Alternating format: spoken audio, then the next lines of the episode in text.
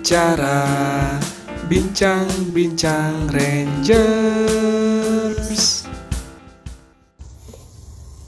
Oke, halo selamat malam semua. Uh, Kembali lagi di Bicara edisi 10 Kali ini kita lagi ada tema yang menarik nih.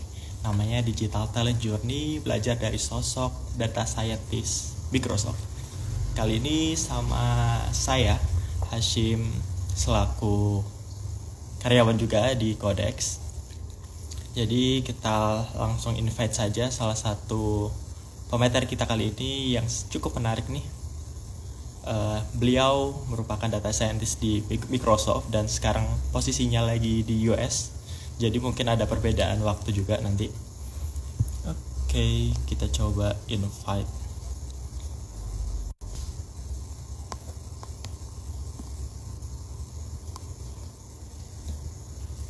Oke, okay, halo Arini, Dinai, halo Kamuli. Halo semua teman-teman. Malam minggu cari ilmu yang banyak via Codex. Cukup menarik nih tapi kali ini. Oke, okay, uh, eh, FYI aja nih sebagai bocoran buat teman-teman. Jadi uh, pembicara kali ini nih orang yang cukup keren sih menurut saya. Jadi perjalanan karirnya yang cukup menarik sebagai data scientist mulai dari S1 di UGM terus lanjut dia intern terus kuliah lanjut lagi di New York University. Setelah itu dia langsung mulai bergelut sebagai data, data scientist dan sekarang sebagai data scientist salah satu big tech company di dunia yaitu Microsoft. Dengan pengalaman yang cukup banyak uh, nanti beliau ini akan cerita banyak ke kita. Oke, okay, Kamona udah join. So, oke. Okay. Oke, okay, masih waiting. Halo. Halo, Kamona. Halo. Halo, apa kabar? Hai, gimana kabarnya, Mbak? Baik, alhamdulillah. Jadi ini bilangnya selamat malam pas selamat pagi nih? Pagi ya, aku habis habis sholat subuh, literally. Oh, habis subuhan ya di sana? Sekarang iya, jam jadi, di, di sini jam sekitar jam 8, berarti sana sekitar jam 6 lah ya? Iya, nih jam 6. Jadi sorry telat 5 menit aku subuhan dulu. gitu deh. Oke. Okay. Oke, okay, thank you Kak Mona udah join bareng kita. Ini manggilnya anaknya apa nih? Kak atau Mbak atau gimana nih? Mona aja nggak apa-apa sih. Di sini aku jarang banget dipanggil Kak. Mona aja lah. Oke, okay, Mbak aja ya? Mm -hmm. Ya, Mbak boleh. Dengan latar belakang orang Jogja juga, kita panggil Mbak kali ini. Boleh. Eh, boleh disapa dulu teman-teman yang lain, Mbak Mona. Halo teman-teman semuanya. Uh, siapa pun yang ada di ini, siapa pun yang baru join, salam kenal semuanya. Selamat malam. Ya halo, ada Dila, ada teman aku join. Oh ya, oke. Okay, jadi kita uh, mungkin teman-temannya Mbak Mona udah lama gak ketemu, jadi kita uh, meet up lah di sini lah ya. Uh, yeah. Oke, okay. Mbak Mona Eh, selain kerja nih, selain kerja, selain ngurus suami juga, uh, sekarang lagi sibuk apa sih di sana? Aku sibuk nggak ngapa-ngapain, uh, busy doing nothing. Soalnya kan pandemi juga kan, mau ngapain coba? Mau hmm. jalan-jalan juga, jangan berbahaya. Jadi di rumah aja, kerja, masak. Di rumah ya? Kerja di rumah juga? Kerja di rumah. Jadi um, kantor aku dari bulan Maret uh, dari awal pandemi hmm. banget itu udah kerja di rumah, udah kerja di rumah, hmm. terus udah sampai sekarang, uh, sampai sekarang hampir berapa tuh? Tujuh bulan, hampir oh, udah tujuh bulan, hmm. udah tujuh bulan. Terus um, kemarin beberapa hari yang lalu kantor baru ngumumin kalau kita boleh um, full time remote kita juga habis pandemi ini berakhir, nggak berakhir sih, maksudnya habis safe to open. Um, kantor juga ngebolehin remote full time kalau mau gitu. Oke deh kalau gitu. Mm-hmm. Udah berapa lama sih Mbak Mona belum balik ke Indonesia? Aku terakhir kapan? Bentar, terakhir aku Januari sebelum pandemi. Jadi alhamdulillah. Oh Januari ya, udah sempat, balik. Iya. Oke, okay, jadi teman-teman uh, topik kali ini bicara edisi 10 cukup menarik nih. Kita ulangi lagi ya dari yang di depan. Jadi tema kali ini tuh uh, Digital Talent Journey belajar dari sosok data scientist Microsoft bareng Mbak Mona kali ini. Jadi sebelum kita ngobrol panjang lebar tentang bagaimana meniti karir sebagai data scientist. Uh, aku mau nge halo Mbak Mona. Oke, okay. hmm, aku mau iya, nge-challenge Mbak Mona dulu nih. Aku mau okay. nge-challenge Mbak Mona dulu nih. Mbak Mona selaku data scientist nih pasti pasti jago soal visualisasi, jago soal storytelling lah ya. Uh, Waduh. Mbak Mona sekarang posisi di kota apa? Kalau boleh tahu di US? Aku di Bellevue, Washington. Bellevue itu kalau buat orang Jakarta mungkin kayak Bekasinya Jakarta kali ya. Jadi kayak Bellevue itu kayak Bekasinya Seattle gitu. Oke, okay. Kar mhm. karena teman-teman banyak yang nggak tahu juga daerah sana, mungkin ini nih challenge sebagai seorang data scientist nih. Boleh dong Mbak mhm. bantu kita bangun visualisasi atau gimana kita memainkan theater of mind kita dengan cara uh, data storytelling nih soal kondisi di sana, datanya yang pasti kondisi di sana, mungkin sekitar apartemen atau rumah dari Mbak Mona itu kayak gimana? Boleh dong, biar kita juga ngebayang oh. kondisi kehidupan di sana. Oh, ceritanya mau storytelling. Oke. Okay. Um, jadi yeah. uh, 30 sampai 60 detik lah ya, cukup.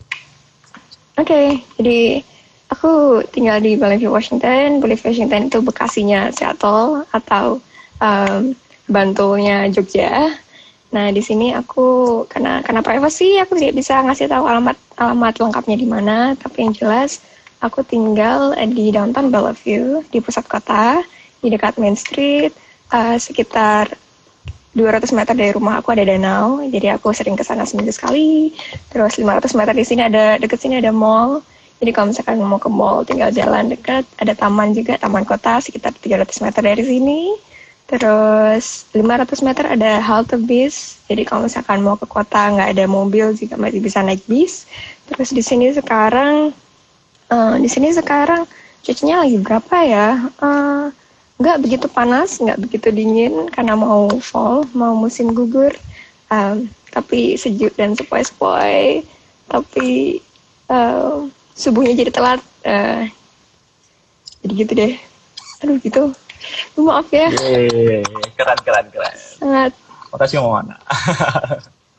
Jadi gini nih, uh, kalau yang aku tahu Mbak Mona ini orangnya itu kepo, suka investigasi lah ya. Sejak kuliah tuh udah mulai uh, coba belajar mengenai data. Contohnya hmm. waktu dia masih baru atau kuliah pun dia udah coba membangun apa ya sense of datanya dengan bangun kayak presentasi mahasiswa baru berdasarkan jalur, jalur masuk, terus bikin beberapa hmm. riset kalau boleh tahu, Mbak Mona, uh, turning point atau hal apa sih yang bisa bikin tertarik Mbak Mona untuk mas apa ya untuk mendalami soal data, data science atau data analisis?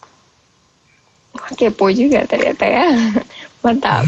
uh, jadi um, kalau bisa ditarik ke belakang, tarik ke zaman aku SMP kali ya, SMP, SMA, SM, SM, SMA deh ya. SMP SMA gitu kan uh, crush crush aku. Btw Hilman.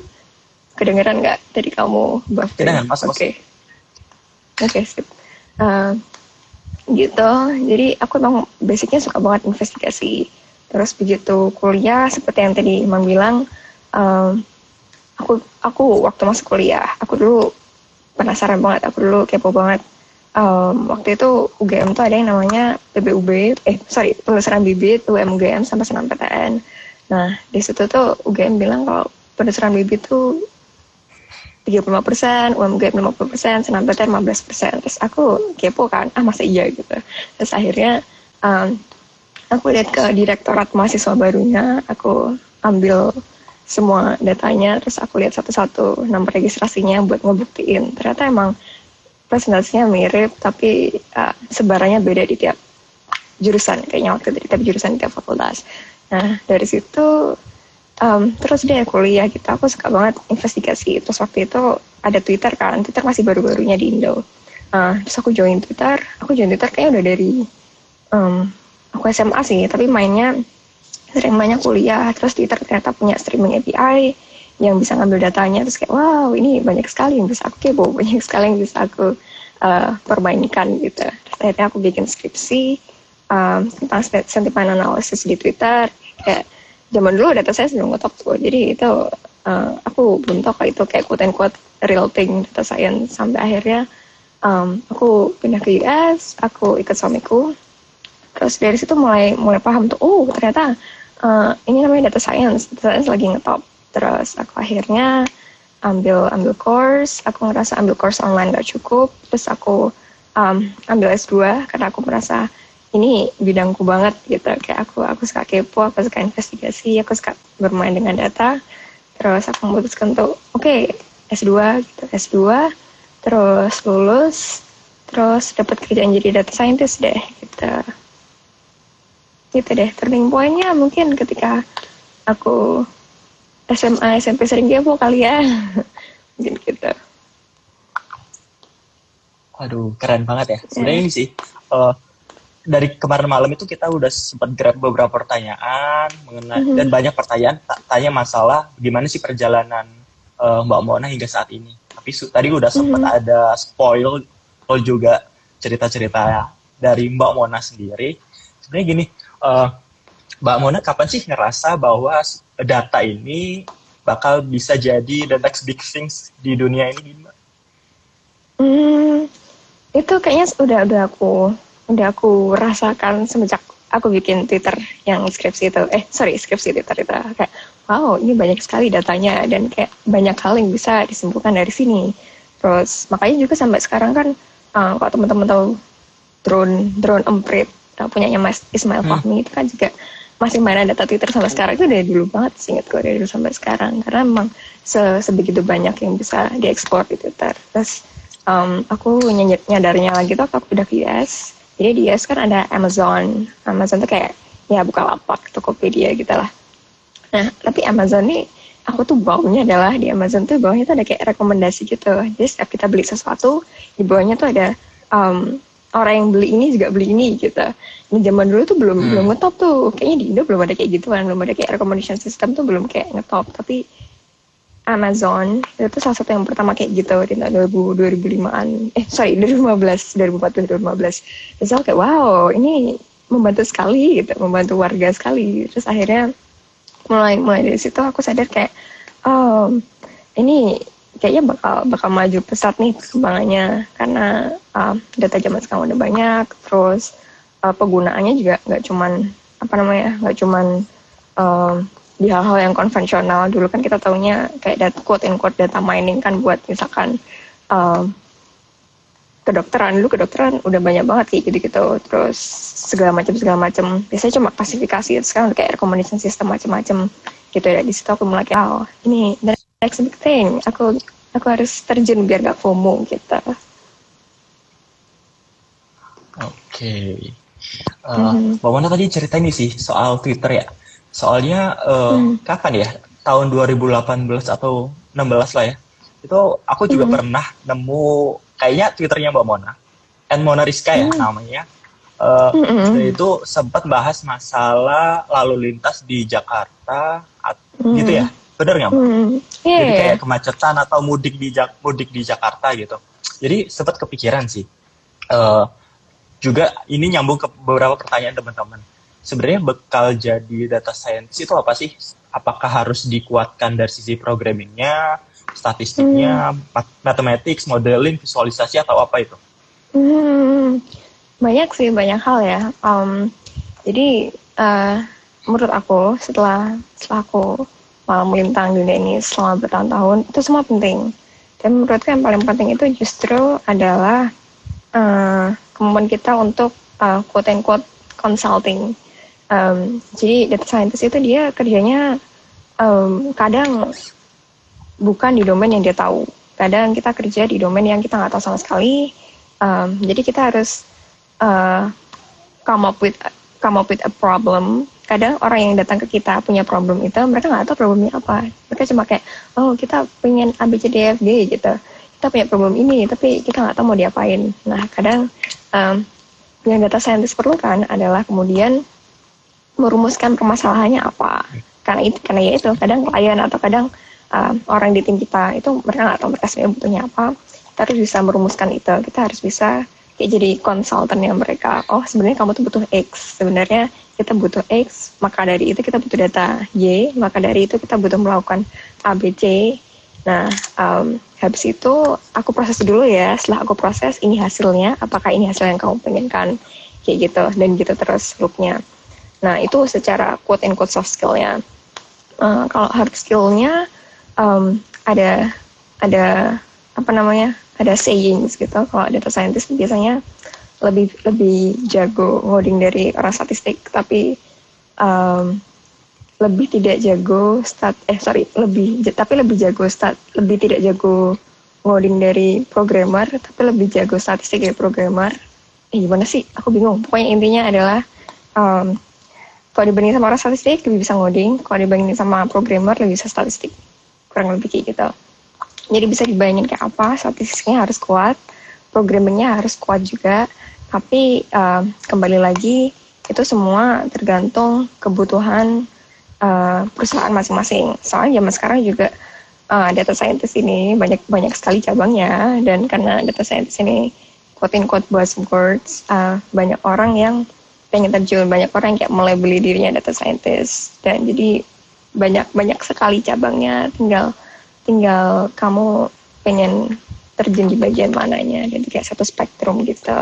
Yang penting soft skillnya soft, soft skillnya punya consulting. Terus yang kedua um, harus bisa statistik harus bisa programming gitu. I see. Jadi mm -hmm. uh, it depends sebenarnya. Kalau teman-teman orang IT yang udah jago programming perdalam dari sisi case lainnya statistiknya tapi teman-teman yang statistik pahami dari sisi programmingnya.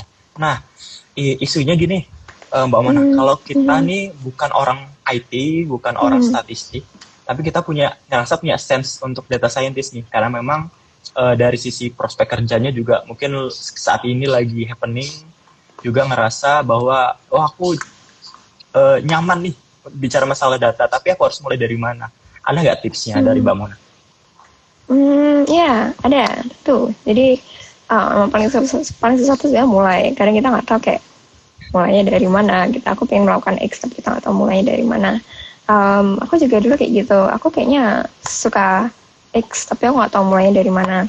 Nah saran aku adalah mulai dari uh, apa yang kamu suka apa yang kamu kuasai dulu. Misalkan nih aku dulu suka banget sama ya sekarang juga masih suka sih sama transportasi. Nah aku suka banget sama transportasi aku suka banget sama bis aku dulu SMA naik uh, Trans Jogja namanya tiap uh, pulang sekolah. Jadi aku sangat uh, terpukau dengan sistem transportasi. Jadi dulu di New York kan ada subway juga. Terus data transportasinya tuh uh, bagus gitu tertata walaupun agak messy. Uh, nah di situ aku tahu aku suka transportasi. Nah habis itu aku lagi-lagi sebagai orang data scientist kita harus come up question gitu. Apa yang mau kita bahas? Kita harus tahu dulu apa yang kita mau bahas. Jadi kalau um, kalau teman-teman ingat zaman dulu ngerjain skripsi atau buat sekarang ngerjain skripsi sebenarnya prosesnya mirip. Jadi cari apa yang kita suka, um, cari problemnya yang mau kita angkat tuh apa. Nah terus habis itu baru uh, belajar toolsnya. Baru kita belajar kira-kira kita butuhnya ngapain gitu. Apakah sudah ada orang yang melakukan hal ini sebelumnya? Kalau iya, apa yang dia lakukan? Apa yang dia pakai? Zaman sekarang tuh internet udah kayak berkembang banget, udah kayak sangat maju gitu. Jadi apa pun bisa quote and quote kita google. Misalkan um, aku misalkan kayak tadi ini kasus aku pengen uh, pengen lihat tentang transfer eh sorry lihat tentang transportasi. Kayak aku misalkan penasaran nih um, dari dari kecamatan tertentu atau dari daerah tertentu um, harus jam berapa aku berangkat biar misalkan nggak macet kayak gitu. Nah aku cari tahu apakah sudah ada yang bikin kayak gini. Oh ternyata belum gitu Terus aku cari tahu lagi datanya dari mana enaknya. Aku cari tahu apakah ada um, data-data kemacetan. Oh ada, misalkan harus pakai API X atau kita harus pakai sumber dari Y gitu. Nah itu diambil, terus habis itu cari lagi. Uh, kalau misalkan kayak gini tuh harus harus uh, pakai metode apa? Apakah clustering? Apakah uh, time series atau di analisis um, exploratory aja cukup. Nah itu aku cari-cari lagi di internet, ha, kayak gini tuh diapain. Nah semua sebenarnya sim simply googling. Sebenarnya rahasianya semua programmer di dunia ini adalah jago kode, eh sorry jago googling. Nah itu rahasia kita. Nah uh, habis itu kalau udah ya selamat kamu punya um, portofolio kamu punya first first project dan menurut aku cara paling cara paling fulfilling untuk belajar data scientist adalah dengan bikin portofolio adalah dengan bikin mini project. Karena dari situ kamu tahu um, gimana cara formulasi masalah kamu tahu gimana cara harus mendekati masalah ini dari mana dan akhirnya punya hasil. Dan kalau dari awal kalau misalkan awal-awal gitu nggak perlu fancy fancy banget. Misalkan teman-teman pengen tahu uh, teman-teman cuma pengen kepo misalkan aduh ini Jakarta semakin panas apakah iya Jakarta semakin panas? Terus teman-teman bisa cari uh, data suhu 10 tahun terakhir terus dibikin regresinya pakai Excel. Excel tuh bisa loh bikin regression juga. Data oh iya semakin panas ya gitu kan menarik tuh. Misalkan dari hal yang simple kayak gitu kalau hal yang simple kayak gitu udah bisa habis itu bisa uh, melakukan hal-hal lain yang lebih lebih kompleks lagi. Dimulai dari yang simple dimulai dari yang teman-teman tertarik gitu. Oke, okay. jadi menariknya nih ya, kalau kita cari masalah atau nyari case itu lebih ke kondisi kita saat ini atau pen pen problem saat ini ya kayak yang diceritakan Mbak Mona tadi kalau kita ngerasa panas kita coba mm-hmm. cari-cari mm. data kita cari rekomendasi dan sebagainya gitu ya Mona mm-hmm. keren nih keren gitu. oke okay. uh, eh, ini nih uh, bicara masalah skill nih uh, aku punya fun fact mm-hmm. menarik dari Mbak Mona Mbak Mona ini punya skill mm-hmm. yang underrated nih di dunia kerja mm-hmm. Mbak Mona ini orang yang tidak baper di dunia kerja boleh cerita dong, Mbak. Yeah. Jadi, um, uh, tidak berhubungan sama data scientist, jadi ini aku mau cerita. Ya, jadi itu salah satu tweet aku. Aku pernah nge-tweet bahwa uh, di dunia kerja ini nggak baper, karena ini in general aja ya, ini nggak nggak nggak melulu tentang data scientist. Um, jadi ada banyak hal uh, di di dunia pekerjaan yang kalau misalkan kita pikirin terus, katanya um, bakal bubble gitu. Misalnya kiranya bakal um, overwhelm gitu istilahnya. Jadi uh, menurut aku untuk bisa tidak baper untuk bisa uh, cuek itu adalah salah satu hal yang sangat menguntungkan. Karena dengan demikian kita bisa memisahkan urusan pribadi sama urusan kantor. Uh, terus kita juga bisa um, lebih lebih maksimal nggak maksimal juga sih. Maksudnya kita lebih bisa memisahkan mana yang penting mana yang nggak penting. Jadi kita bisa lebih tenang hatinya dalam bekerja. Um, itu awalnya aku tweet karena aku jadi ingat uh, zaman dulu aku pernah kayak gitu aku pernah beberapa waktu kerja um, aku pernah salah kalkulasi ya kan data scientist pernah salah itu terus kayak baper gitu soalnya hitunganku uh, mempengaruhi banyak orang gitu. Jadi aku dulu bikin analisis buat um, City of New York terus karena salah kan wow ini mempengaruhi 8 juta orang gitu. Parah gitu mana salah. Nah terus uh, tapi habis itu aku cerita sama bos terus bosku tuh bilang bahwa uh, di dunia kerja tuh uh, it's okay to it's okay to um, make a mistake. Um, bahkan boleh bahkan silahkan make a mistake early gitu. Karena uh, semakin semakin cepat semakin cepat juga kita tahu kita harus benernya di mana. Dan kita tuh kerja nggak sendirian kita kerja sama orang lain kamu punya PM kamu punya bos aku. Kalau misalkan yang dimarahin itu dimarahin aku bukan kamu. Dia bilang kayak gitu. Jadi um, nggak usah nggak usah baper. Um, yang penting jadi your best gitu. Gitu sih. Ya, dulu dong. Makasih banyak mbak Mona. Jadi aku sempat baca tweet mbak Mona nih soal yang nggak baper di dunia kerja. Jadi oh benar juga sih. Ngapain sih harus baper? Padahal kita sendiri uh, apa ya kita sendiri harus paham mengenai kondisi orang lain juga. Kita kerja juga buat apa? Dibalikin ke sana lah ya jadi ini nggak nggak ngomong masalah data scientist, cuma ini secara umum dan ada satu tips menarik dari Mbak Mona tadi udah dijelasin panjang lebar. Oke, kita nyambung hmm. lagi ke pengalaman kerja Mbak Mona nih. Mbak Mona ini kan uh, Mbak Mona udah pernah di Microsoft Innovation Center, pernah di Salesforce, pernah di Arcadis, sekarang di Microsoft. Nah, hmm. menurut Mbak Mona sendiri ini, uh, tech, terutama tech company ini sekarang ini nyari orang yang kayak gimana sih sebenarnya? Hmm. Hmm Uh, jadi beda-beda ya nyarinya orangnya kayak apa. Jadi kembali lagi um, semua tergantung uh, kantornya kayak apa, tergantung apa yang dibutuhkan di lini bisnis tersebut. Um, tapi secara umum tech company itu nyarinya uh, oh ya sedikit sedikit info. Jadi kalau misalkan kita wawancara di Amerika, wawancara kerja di sini, wawancara kerja di sini kan lama tuh.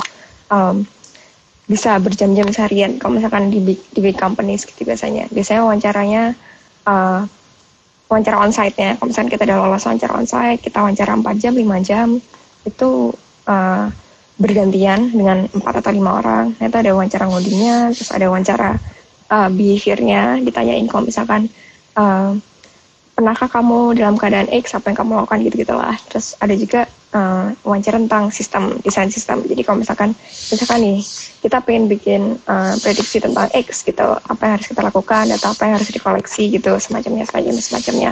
Nah tapi enaknya aku nggak tahu sih aku um, aku nggak pernah wawancara pekerjaan di Indonesia super proper gitu. Tapi kalau di sini kita bisa tanya balik ke yang kita wawancara. Jadi wawancara itu dua arah. Uh, mereka wawancara kita kita wawancara mereka juga jadi aku pasti tanya uh, sebenarnya apa sih yang kalian cari? Maksudnya kayak uh, untuk role ini itu sebenarnya cocoknya orang kayak apa gitu. Dan dan menariknya jawabannya beda-beda. Lagi-lagi tergantung um, tergantung kantornya di mana kantornya kayak apa tergantung timnya seperti apa. Tapi sebagian besar orang-orang tuh uh, mencarinya perusahaan-perusahaan ini mencari orang yang satu bisa berkolaborasi. Seperti yang tadi aku bilang um, data scientist tuh dia konsultan gitu. Dia harus bisa memecahkan masalah di timnya dan kadang-kadang masalahnya nggak jelas. Jadi harus harus bisa kolaborasi sama orang. Domainnya kita nggak tahu. Jadi kalau misalkan sotoy kan bahaya. Jadi kita harus bisa um, menyerap ilmu dari orang lain. Kita harus bisa kolaborasi sama orang lain. Uh, selain itu juga harus bisa independen. Jadi independen dalam artian uh, kalaupun arahannya arahannya nggak jelas kayak misalkan kita nggak tahu mau bikin apa itu harus bisa kayak mengarahkan mau ke mana kayak gitu. Ke arah soft skill. Untuk arah hard skillnya mereka sebenarnya jarang uh, jarang jarang jarang banget ngasih tahu kamu harus bisa kamu harus bisa Python kamu harus bisa R. Uh, mereka pasti bilang terserah kamu pakai apa terserah gitu. Tapi yang biasanya umum itu Python R SQL karena um, untuk ngambil datanya kan untuk ngambil datanya harus bisa juga. Um, terus uh, ya itu tadi bisa merumuskan masalah bisa berkolaborasi sama culture fit aja sih gitu Oke, keren banget ya mm-hmm. sebenarnya. Uh, mm-hmm. Sebenarnya ini sih kalau aku cerita masalah kondisi di Indonesia sama mungkin Asia orang ngomongnya mm-hmm. itu mungkin budaya yang beda karena mungkin mm-hmm. uh, orang yang dicari juga berbeda kali ya. Mm-hmm. Okay. Uh, ini ada beberapa pertanyaan yang cukup menarik. Uh, Momona kan mm-hmm. Udah sekitar enam tahun merantau dan juga mm-hmm. uh, sebagian besar pengalaman kerjanya di luar di luar negeri. Sebe- mm-hmm. Sebenarnya mm-hmm. seberapa besar sih opportunity untuk bisa kerja di tech company, terutama yang di company semacam Microsoft ini? Hmm, oh, sebenarnya besar. Uh, sebenarnya besar banget. Uh, kalau teman-teman mau teman-teman mau berusaha lebih sedikit gitu, kurang lebih. Jadi sebagai gambaran, um, suamiku juga kerja di sini, aku kerja di sini, jadi kita tahu gimana ya struggle-nya untuk cari kerja di sini. Yang mana sebenarnya nggak nggak nggak gampang, tapi nggak nggak super susah juga. Jadi gini, um, cari kerjaan di big company itu kita bilangnya kalau strategi marketing itu bilangnya kayak red ocean strategy gitu, karena um, hmm. karena kompetitif banget kan kayak super kompetitif gitu jadi kita harus super sabar kita harus super sabar dan kayak bisa harus bisa differentiate gitu. Ya contohnya eh aku pernah nge-tweet juga aku uh, apply di 100 100 company nggak company sih 100 job posting gitu. Yang nyangkut wawancara telepon cuma 10 terus yang nyangkut wawancara onsite 4 terus yang akhirnya aku terima offernya satu gitu. Uh, karena itu super kompetitif super kompetitif. Tapi uh, karena super kompetitif tapi aku nggak tapi aku tidak bilang bahwa um, itu nggak mungkin. Kenapa? Karena satu kalau misalkan uh, kita udah sampai sini ini aku bicara kita udah misalkan satu kasusnya kalau kita ada di Amerika perusahaan-perusahaan di Amerika itu oh sebelumnya kalau misalkan kita ada di Amerika biasa kalau misalkan kita kuliah kita akan dapat um, OPT namanya uh, yang mana kita bisa habis kuliah langsung kerja di sini setahun dua tahun gitu terserah gitu ngelamar di mana aja. Jadi kita sebenarnya punya opportunity itu untuk bekerja ya sama dengan imigran-imigran lainnya terus yang kedua perusahaan-perusahaan di Amerika itu biasanya uh, punya semacam quote unquote diversity and inclusion program gitu. Jadi mereka akan sangat suka apabila uh, mereka bisa mendapatkan kandidat yang quote unquote diverse gitu. Dan mereka sangat suka itu. Dan itu justru adalah sebuah leverage buat kita quote unquote um, privilege. Orang kan ngomong privilege yang sekarang. Itu justru privilege buat kita karena orang-orang nyari um, perusahaan-perusahaan besar ini mereka mulai diversity, mereka mencoba mencari orang yang diverse. Jadi sebenarnya kita punya privilege nih, kita punya um, keunggulan di bidang itu karena kita berasal dari uh, negara antah berantah yang orang kadang nggak tahu Indonesia itu apa gitu.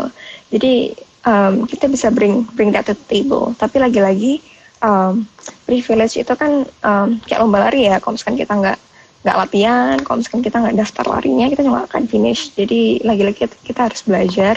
Um, belajar wawancaranya kayak apa kita harus uh, menurutku belajar wawancara terus gali pengalaman dulu um, dan insya Allah bisa itu kalau misalkan udah di US kalau misalkan dari Indo itu ada banyak cara sebenarnya uh, dan aku yakin karena teman-teman teman-teman itu bisa banget bersaing dengan orang sini sebenarnya masalahnya adalah tentang uh, mau berusaha atau enggak mau ngedap mau quote and quote uh, ngedaftarnya apa enggak pasti akan susah. Jadi tinggal sabar-sabaran aja.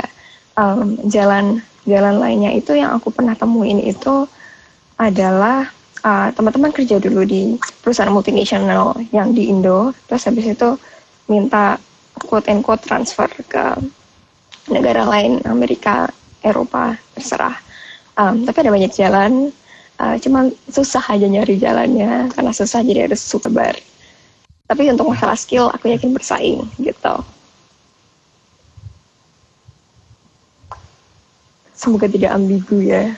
Oke okay, oke. Okay. menarik ya. Sebenarnya uh, dengan hmm. proses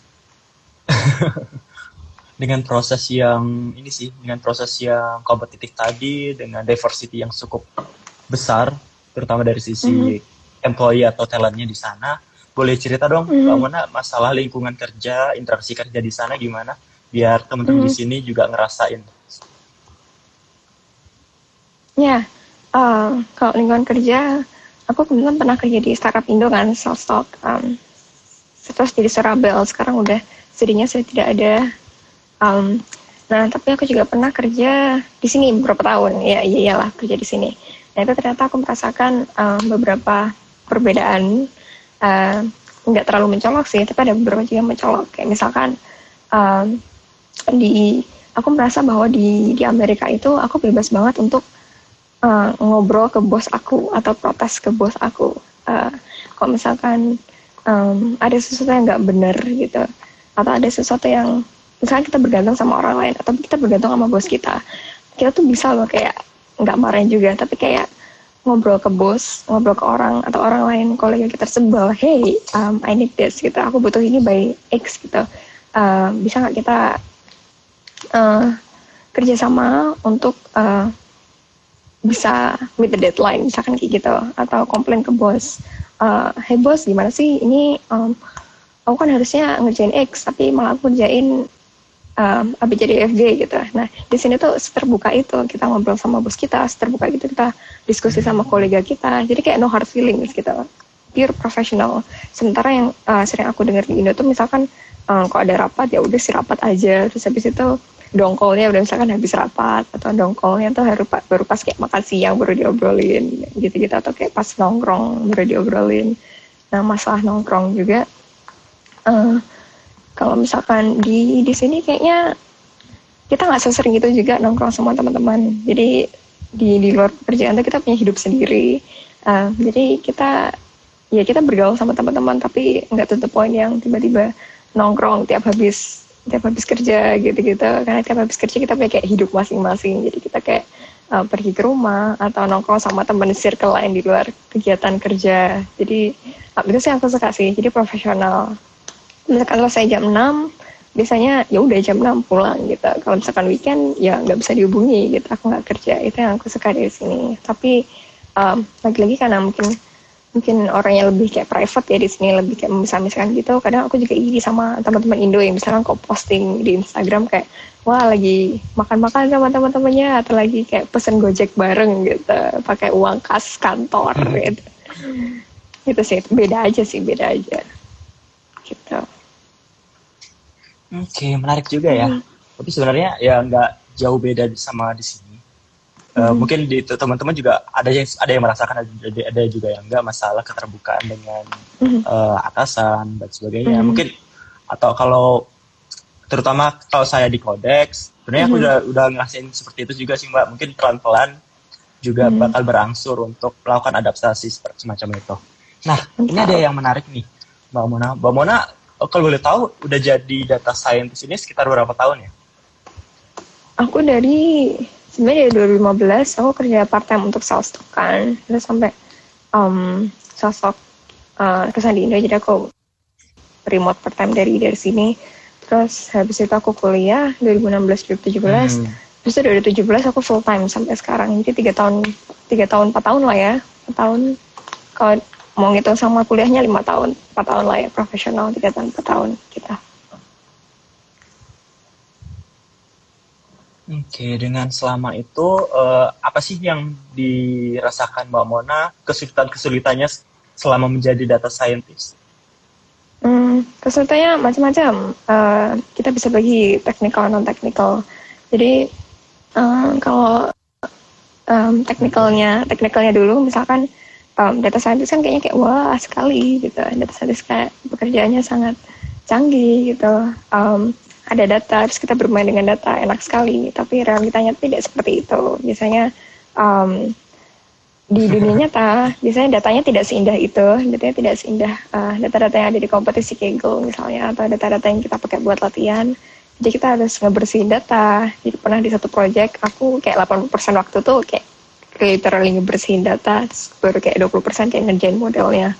Um, tapi um, itu itu ya kalau misalkan kita ada datanya. Kadang juga nggak ada datanya. Jadi kita harus struggling untuk kemudian um, mencari datanya kemudian bikin infrastrukturnya gitu gitu. Karena tidak semua orang um, sadar hal tersebut penting. Orang-orang biasanya kayak atau perusahaan atau klien mungkin tahunya aku pengen bisa pakai uh, machine learning. Aku pengen apply data science. Tapi mereka nggak punya infrastrukturnya segala macam segala macam jadi itu itu menurutku struggle terberat aku ya di bidang di bidang teknikal dan juga untuk um, kita bisa selalu um, follow tren terkini. Jadi karena data science kayak berkembangnya pesat banget, kalau misalkan kita males belajar dikit aja, itu pasti bakal ketinggalan, udah bakal um, obsolete gitu.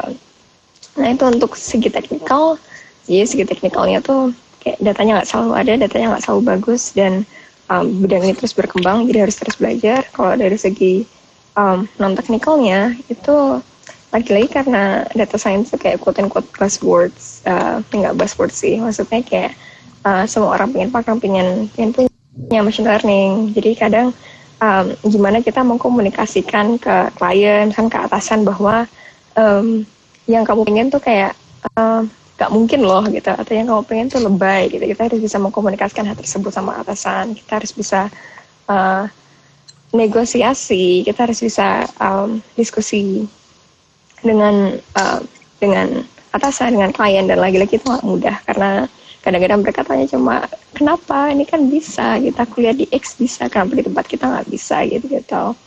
Kurang lebih gitu sih. Oke, ternyata banyak ya. Maksudnya dengan mm-hmm. dengan mendapat posisi saat saat ini banyak kesulitan-kesulitan yang ada. Meskipun seorang lulusan terbaik dari teknologi informatika di UGM ini jadi uh, dengan bekal yang dia udah punya dia juga struggling di sana dan pasti itu buat lesson learn buat menjadi posisi saat ini. Nah ini ada pertanyaan yang menarik nih Mbak Mona. Mm-hmm. Mbak Mona berarti kan uh, eh, S2-nya ambil di New York University dengan major uh, Applied Urban Data Science ya? Ya, Urban Informatics. Nah, uh-huh. deng- dengan dengan perjalanan project uh, banyak project terkait lalu lintas, mm-hmm. tentang mudik, mm-hmm. tentang kondisi uh, urban lah istilahnya. Uh, kenapa mm-hmm. sih Mbak Mona tertarik dan mau menggeluti mengenai topik tersebut?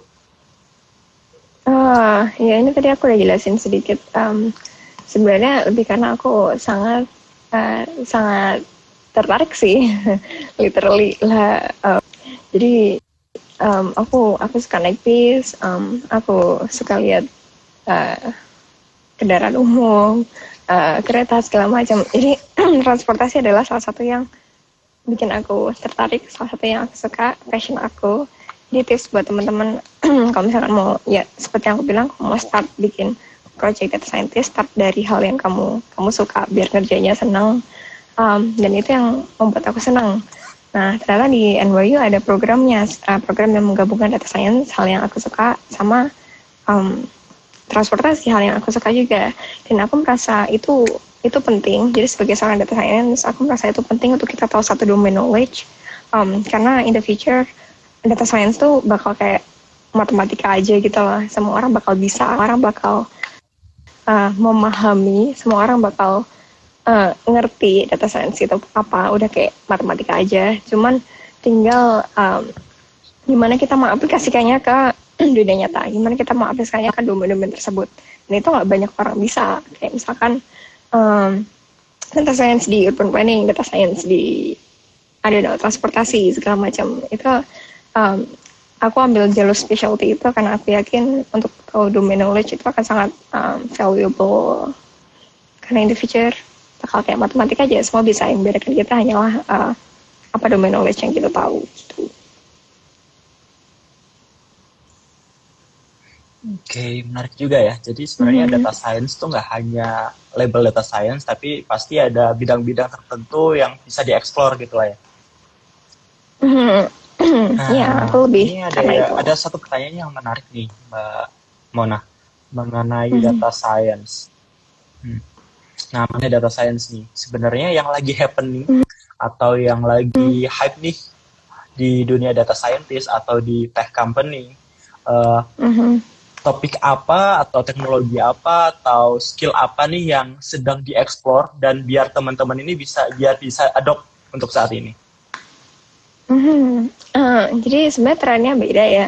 Uh, Indonesia sama uh, eh, US kayaknya mirip-mirip tapi beda sedikit gitu kayak menurutku. Kayak misalkan di di Indo tuh sekarang lagi mantapnya NLP nation uh, I'm sorry um, yeah. natural language processing kita um, learning uh -huh. language processing ya jadi kayak misalkan uh, kita berusaha untuk um, mengolah um, mengolah bahasa sedemikian hingga atau mengajarkan mesin untuk bisa memahami bahasa manusia kurang lebih kayak gitu. Uh, dan Indonesia tuh aku lihat lagi hot banget uh, dan banyak dan banyak perusahaan yang um, ke situ sekarang. Kayak misalkan uh, kata.ai um, yang udah kerja sama-sama startup lain um, dan meleverage um, si NLP ini untuk produk mereka udah kayak di, dipro, diprodukkan uh, dipakai buat chatbox segala macam segala macam jadi aku pikir di Indonesia yang top yang lagi hot-hotnya itu NLP dan aku pikir itu fair sih karena di Indonesia um, NLP itu belum banyak uh, belum banyak apa namanya banyak yang mengekspor jadi kayak bahasa Indonesia walaupun udah banyak sekarang sekarang udah banyak mengekspor um, NLP di bahasa Indonesia tuh belum sebanyak misalkan di Inggris eh sorry misalkan di bahasa Inggris gitu.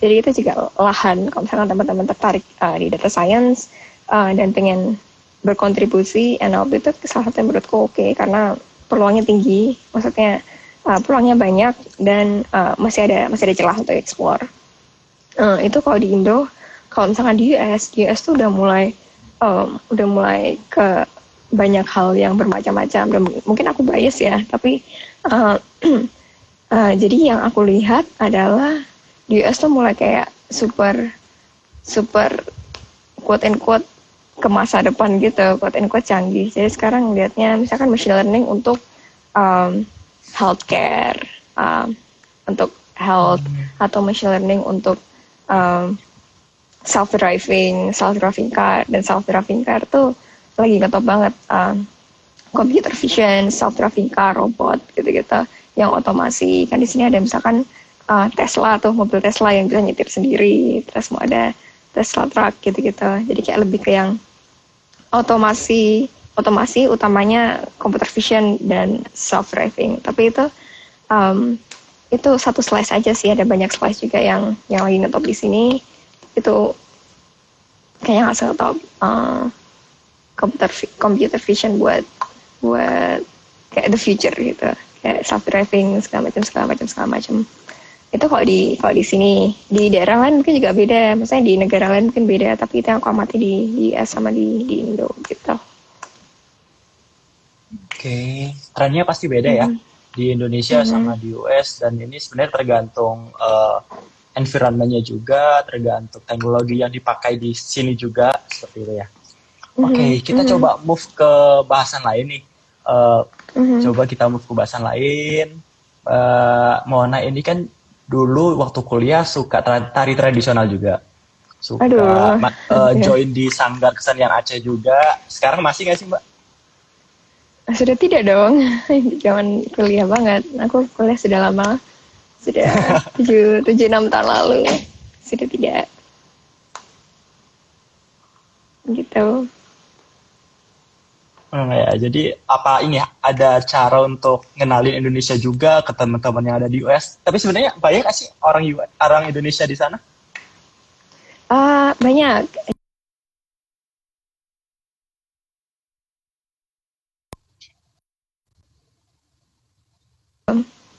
Teman-teman atau uh, this sebentar, let me phrase it. Jadi banyak uh, orang-orang dari kota-kota besar yang uh, menyekolahkan anaknya untuk SMA di sini di daerah kayak Seattle area sini. Jadi di sini banyak anak-anak SMA dari Indo gitu lucu-lucu. Uh, hmm. saya tuh buat sekolah untuk kayak nge-prepare uh, anak-anak ini untuk bisa kuliah di US atau S1 di US. Uh, itu dari yang SMA SMA ya, dari yang kecil-kecil. Tapi ada juga yang uh, yang sudah sepuh-sepuh karena di sini ada Boeing. Jadi di daerah sini tuh ada uh, Boeing yang mana waktu tahun 98 waktu uh, eh, IPTN itu uh, ditutup tenaga-tenaga kerja dari IPTN ini terus kemudian dibajak Boeing. Jadi di sini ada banyak uh, bapak-bapak Boeing, mamah-mamah Boeing gitu. Jadi orang Indo banyak banyak banget. Gitu. Oke, lumayan juga ya berarti ya dan banyak istilahnya uh, bisa membantu mengobati kangen kalau mau ke Indonesia ya minimal mm -hmm. ketemu orang-orang Indonesia di sana lah ya. Mm -hmm. Ya. Mau nanya ada ya pertanyaan menarik nih uh, masalah mm -hmm. base basic gimana bikin model mm -hmm. yang baik. Terus mm-hmm. uh, kira-kira saat ini Mbak Mona itu biasanya sering pakai platform apa sih? Jadi uh, cara bikin model yang baik jadi data science itu sebenarnya kayak masak. Data science itu kayak rasanya mirip banget kayak masak. Jadi kita uh, kalau mau masak kan kita harus tahu nih um, kita mau masak apa ya kan? Masa ke dapur habis itu ambil bahan tapi habis itu nggak tahu mau masak apa nggak juga kan? Jadi kita harus pertama tahu masaknya kayak mau masak apa apakah mau masak uh, soto betawi atau masak uh, burger itu kan beda bahannya ya kan? Satu mau masak apa? Terus kedua uh, resepnya tuh seperti apa gitu nah um, seperti yang aku terbilang data science kayak masak. Jadi pertama kita kumpulin dulu bahannya kumpulin dulu datanya. Terus habis itu kita potong-potong bahannya uh, kita eksplorasi si bahan ini bisa diapain sih? Bisa direbuskah bahan ini bisa di uh, dibakarkah bahan ini bisa di um, bisa digoreng kah nanti kita eksplorasi. Terus kemudian um, kita masak kita kasih bumbu. Nah kasih bumbu kita masak kita kasih bumbu ini uh, toolsnya tuh bisa macam-macam tergantung kita mau masak apa ya kan dan toolnya. Jadi model yang baik itu tergantung lagi-lagi kita mau masak apa. Kalau misalkan kita mau masak uh, soto betawi kita kan nggak nggak bakal pakai misalkan uh, microwave nggak juga kan? Atau kita pakai oven nggak kan? Gitu overkill. Tapi kalau kita mau bikin uh, kue-kue kita butuh pakai oven. Kita but kita nggak bisa pakai uh, apa ya kita nggak bisa pakai panci terus direbus gitu kan? Nggak mungkin kan salah kan? Jadi pertama kita harus tahu um, ya yang kita mau lakukan apa dan apa yang cocok sama uh, tools apa yang cocok sama uh, hal tersebut gitu. Dan satu satu problem itu pasti beda sama problem yang lain untuk masalah memecahkannya, untuk masalah tools yang dipakai apa. Uh, dan sama kayak masak, uh, kita nggak bisa, kadang kita nggak bisa sekali jadi. Kadang misalkan kita bikin nasi goreng, terus kita icipin kayak, aduh ini kurang garam gitu. Nah karena ini kurang garam, kita bisa tambahin garam. Nah ini adalah proses uh, fine tuning atau tuning um, tuning modelnya dan um, itu bisa kita lakukan terus menerus tuh loopnya kita bisa tambah lagi garamnya kurang apa lagi kira-kira oh kayaknya kurang cabai kita tambahin lagi cabenya gitu kita terus kita icipin lagi. Um, jadi model yang baik adalah model yang sesuai dengan apa yang mau kita pakai uh, tergantung quote-quote tadi kita mau masak apa. Sama um, model yang baik adalah model yang kita icipin, model yang uh, kita tes, uh, rasanya kayak apa, hasilnya seperti apa, um, dan sudah lolos, sudah lolos tes tersebut, jadi bisa disajikan ke keluarga, misalnya disajikan ke atasan, disajikan ke klien orang yang membutuhkan model gitu. Untuk platformnya macam-macam platform itu sebenarnya agnostik agnostik sekali ya, uh, tergantung perusahaannya, tergantung kita mau pakai apa. Kalau orang-orang yang biasa maksudnya orang-orang yang uh, baru belajar biasa pakai Jupyter Notebook biasanya pakai um, R, R Studio buat bikin model buat bikin visualisasi biasanya pakai um, Tableau Power BI whatever. Um, tapi kalau misalkan di dunia um, tech di dunia yang mana machine learningnya itu diaplikasikan ke production digunakan oleh orang banyak uh, Jupyter Notebook itu Eh, nggak uh, cukup. Kita harus bisa uh, infrastruktur juga. Kita harus tahu gimana caranya um, meng, meng ship model ini ke production. Kita harus tahu uh, gimana feature engineeringnya kita harus tahu gimana bikin classifiernya dan itu lagi aja platformnya sangat beda-beda tergantung uh, pakainya apa kok zaman sekarang tuh banyak tuh bisa pakai Docker lah, uh, AWS lah gitu. Tapi kan aku jadi Microsoft, aku pakai infrastruktur Microsoft gitu.